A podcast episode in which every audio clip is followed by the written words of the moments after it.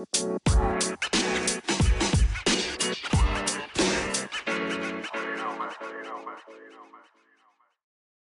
ดีครับ ยินดีต้อนรับเข้าสู่ Running to the Moon Podcast แล้วคุณอยู่กับผม เอิร์ธสลันพัฒนะครับ ต่อจาก EP เมื่อกี้เลยนะครับที่ผมพูดถึงการแลกเปลี่ยนนะครับ การแลกเปลี่ยนที่เกิดขึ้นในประเทศไทยตอนนี้นะครับ ก็ผมจะมาพูดถึง ทำไมถึงเอ่อเกิดเกิดเงินขึ้นมาได้นะครับ ในประเทศนี้เอ่อในโลกนี้นะครับ ก็คือว่าจริงๆเอ่อก็อ้างอิงตามเดิมนะครับ ว่าผมเอามาจากหนังสือเรื่องเซเปียนที่ผมอ่านไปแล้วนะครับ แต่ผมอ่านไปตั้งแต่ช่วงต้นปีนะครับ เอ้ย ตั้งแต่ปีที่แล้วนู่นแหละแต่ว่าผมก็ได้ไปฟังพอดแคสต์ของพี่นิ้วกลมนะครับสำหรับใครที่เอยากฟังพอดแคสต์เต็มๆนะครับ หรือว่าพอดแคสต์ที่เกี่ยวกับเรื่องในหนังสือเรื่องไอ้หนังสือ Sapiens เนี่ยครับ ก็เข้าไปฟังในเอ่อของพี่นิ้วกลมได้นะครับ ก็มาผมมาต่อกันเลยแล้วกัน ว่า เงินเนี่ย มันก็มีหลายแบบนะครับ ในปัจจุบันมันอยู่ในรูปรูปแบบแบงก์หรือเหรียญหรือ เงินดิจิตอลอย่างบิตคอยหรือว่าเงินอของ Facebook นะครับ แต่ดิบรานะครับ แต่ว่ามันมันยังไม่มานะครับ ล่าสุดปัจจุบันที่ผมอัดพอดแคสต์อยู่เนี่ยก็คือเขากำลังเขากำลังยื่นใหม่นะครับ รอบ 2 ก็คือรอบแรกมันมันไม่ผ่านนะครับ เพราะว่าพวกธนาคารกลางของโลกนะครับ เขากลัวกลัว เอ่อเรื่องการทุจริตอะไรบางอย่างนั่นแหละ ก็เลยไม่ผ่านนั่นแหละโอเคก็เงินเงินออนไลน์หยวนของของจีนก็กำลังจะมาแล้วนะครับเอ่การติดตามข่าวของผมล่าสุดนะครับก็คือจีนเนี่ยพยายามจะเอ่อเอ่อนำเงินดิจิตอลนะครับออกมาใช้ก็คือประเทศจีนเนี่ยผมก็ฟังข่าวฟังอะไรมานะครับว่าเขาก็ใช้เงินออนไลน์หมดเลยนะครับ สแกน QR code จ่ายเงินอะไรกันแบบนี้นะครับ โดยไม่ค่อยมีเหรียญมีแบงก์กันแล้วนะครับ ก็มันก็ดีนะครับผมว่า เออในยิ่งในช่วงนี้ครับยิ่งโควิดนี่นะครับ คือมันมาเร่งปฏิกิริยาทำให้คนอยากจะใช้เงินแบบออนไลน์อีคอมเมิร์ซมากขึ้นนะครับ ก็ไม่มีการสัมผัสนะครับ เงินนี่ก็เป็นอันตรายต่อการติดโรคโควิดนะครับเชื้อโรคก็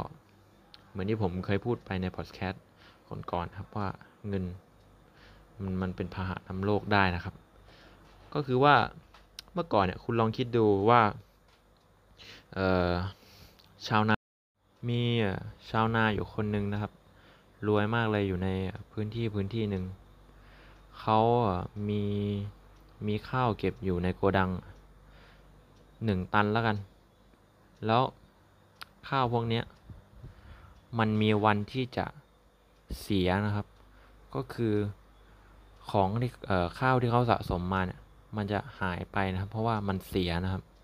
นั่นก็หมายความว่า เขาก็ไม่ได้มีความร่ำรวยมากแบบมันมากเกินไปไม่ได้นะครับ เขาก็จะมีข้าวประมาณสิบตันร้อยตันพันตันหมื่นตันไม่ได้นะครับ คือเขาไม่สามารถที่จะมีขนาดนั้นได้นะครับ ในหลักความเป็นจริงแล้ว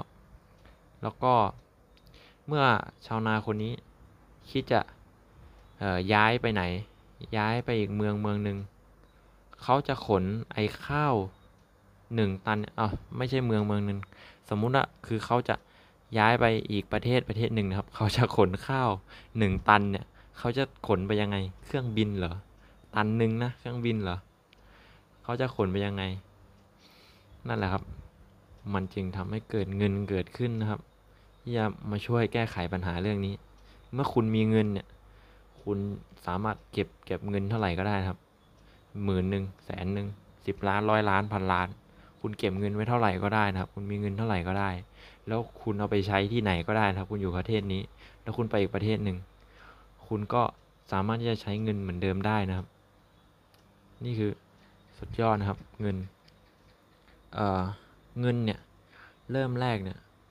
มันเริ่มมาจากทองคำครับ เกิดจากประเทศประเทศหนึ่งครับ ที่เชื่อในทองคำแล้ว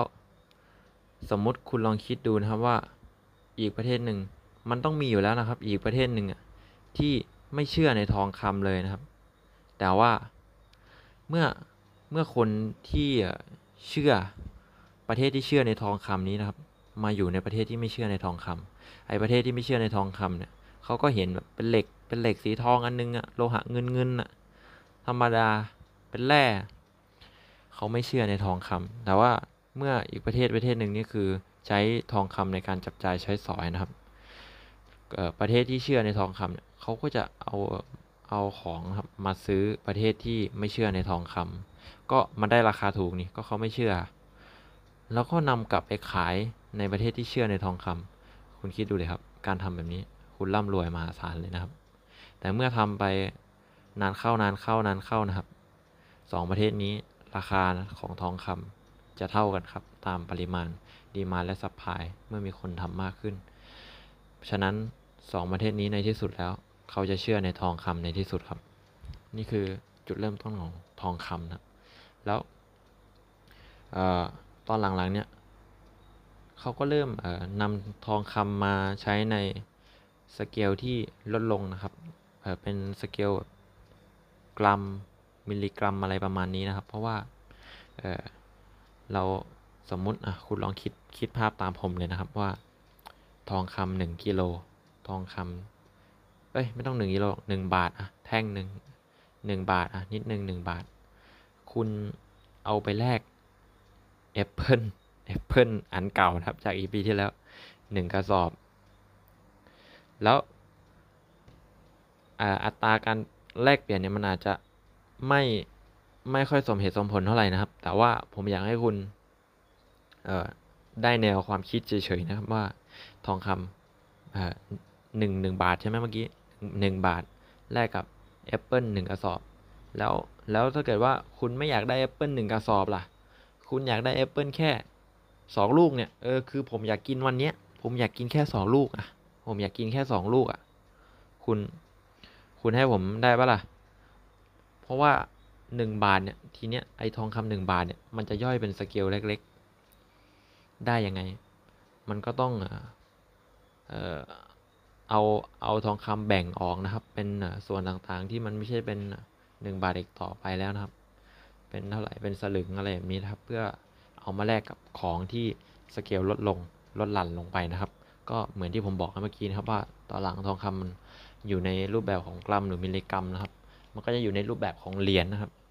แต่ไอเหรียญเนี่ย คนก็ยังมันอาจจะมีโอกาสโกงกันได้นะครับ คุณลองคิดดูว่าในปัจจุบันเนี่ย มันมีการทำธนบัตรปลอมแบงก์ปลอมกันยังมาได้นะครับ แล้วเมื่อก่อนเนี่ยทำไมมันจะไม่เหลือล่ะครับ ก็เมื่อก่อนเนี่ยมันมันจะมีการสมมติมันมีการทำเหรียญขึ้นใช่ไหมครับ มันก็จะมีคนรับรอง ของเมืองนั้นๆนะครับ เป็นอาจจะเป็นพระราชาของเมืองนั้นๆนะครับ ว่าโอเคนะเหรียญนี้มันคือเหรียญจริง แล้วก็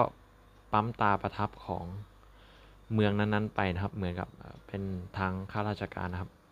ว่าเออเหรียญนี้ได้รับการรับรองจากพระราชาแล้วนะทำให้ชาวเมืองสามารถเชื่อใจได้เชื่อถือได้เอามาใช้กันได้ แล้วสมมุติว่าถ้าเกิดว่าเหรียญนี้มีการ โกงเกิดขึ้น มีการปลอมแปลงเกิดขึ้น พระราชาจะเป็นคนรับคนรับผิดชอบเองเป็นคนจ่ายเงินอะไรเอง แต่ว่าคนที่ปลอมจะต้องถูกลงโทษตามกฎหมายครับ ตามเออหนักเลยนะครับ บางทีอาจจะเป็นการประหารชีวิตนะครับทำให้คนอะไม่กล้าที่จะปลอมปลอมเหรียญขึ้นมานะครับ เนี่ย มันก็เป็นวิธีการวิธีการหนึ่งนะครับที่ อดีตใช้กันมานะครับ ทีนี้เงินก็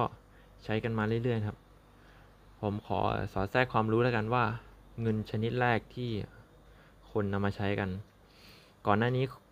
คุณอาจจะได้เรียนมา คุณอาจจะเคยเรียนประวัติศาสตร์มาว่า เงินที่เขาใช้กันตอนนั้นเป็นเงินในรูปแบบของหอยนะครับ ที่เงินเอาหอยมาแลกเปลี่ยนกัน มันก็ดู make sense ครับดูสมเหตุสมผลดี ว่าเอาเอาหอยมาแลกเปลี่ยนกันในเมืองที่เป็นเมืองทุ่งหญ้าครับ คุณลองคิดสภาพว่าเป็นเมืองที่ทุ่งหญ้า เลี้ยงวัวอะไรแบบนี้ครับ อยู่ในเมืองแล้วมันไม่ติดทะเลนะครับ แล้วมันหาหอยยาก มันก็ยากต่อการปลอมแปลงใช่ไหมครับ มันก็ยากต่อการเอาหอยมาจากไหนใช่ไหมครับ ใช่ครับ แล้วก็ make sense อยู่นะครับ แต่เงินชนิดแรกที่พบในประวัติศาสตร์ มันไม่ใช่หอยอันนี้นะครับ แต่มันคือเงินสกุลบาเล่ครับ เงินสกุลบาเล่เนี่ย จริง ๆ ในหนังสือนี่มันได้ประวัติศาสตร์มาจากแบบจารึกโบราณครับที่มีจารึกเหมือนกับหนึ่งหนึ่งข้าวบาเล่มันเป็นเมล็ดบาเล่นะครับเมล็ดข้าวบาเล่ที่เรากินกันนะครับเออมาแลกได้อะไรบ้างนะครับ อันนั้นเป็นจารึกเก่าแก่นะครับเขาก็เลยตรวจจารึกเจอครับแล้ว ตรวจเพราะว่าไอ้เงินชนิดแรกเนี่ยมันคือเงินบาเล่นะครับ นั่นก็เป็นที่เอามาแลกเปลี่ยนกันนะครับ แต่ที่ผมบอกนะครับว่าไอ้ข้าวบาเล่เนี่ยมันมีสิทธิ์ที่จะบูดหรือมันเสียได้ นั่นก็ทำให้เออมันมันไม่ได้เหมาะสมเท่าไหร่ที่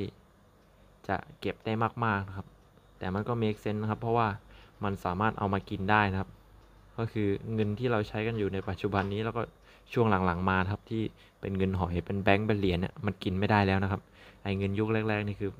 แรกสุดมันเป็นข้าวบาเล่ครับ มันไม่ค่อยเมคเซนเท่าไหร่แต่มันกินได้นะครับมันถึงมันจะเก็บไม่ได้แต่มันกินได้ครับ คุณมีเงินคุณก็ยังรอดนะครับ ก็บ้านเรานะครับ มันก็ยุคโบราณครับที่ทันทันกันก็มีเงินพดด้วงครับ ผมเองก็เคยเห็นเคยจับ แล้วก็มีอยู่นะครับ ผมผมเคยไปซื้ออยู่ตอนนั้นราคาประมาณพันพันถึงสองพันบาทนะครับ เมื่อหลายปีแล้วนะครับ ที่ผมไปซื้อมา ตอนนั้นผมป้าสะสมเหรียญเหรียญสิบที่มันมีหน้าไม่เหมือนกันนะครับ บางทีมันจะทำต่างวาระกันนะครับ จะผลิตมาน้อยมาก ๆ ก็ผมก็เก็บเก็บเหรียญพวกนั้นแหละครับ อยู่พักหนึ่ง ก็สนุกดีนะครับ ผมก็ไปซื้อเงินพดด้วงมาด้วย มันจะมีตราสัญลักษณ์บนพดด้วงเนี่ยอยู่ด้วย แล้วก็เงินพดด้วงนี่มันก็มีขนาดเล็กใหญ่ลดหลั่งกันไปครับ เป็น ผมไม่แน่ใจว่าใช้ในยุคไหนนะครับ ไม่ได้ Google มาให้ด้วยนะครับที่จะมาพูดให้ฟังว่ามันมีเงินพดด้วง แล้วก็ช่วงหลังๆมานี่รุ่นเอ่อรุ่นตายาย ผมได้มั้งครับ มันจะเป็นเหรียญรูนะครับเหรียญกระสามครับเหรียญรู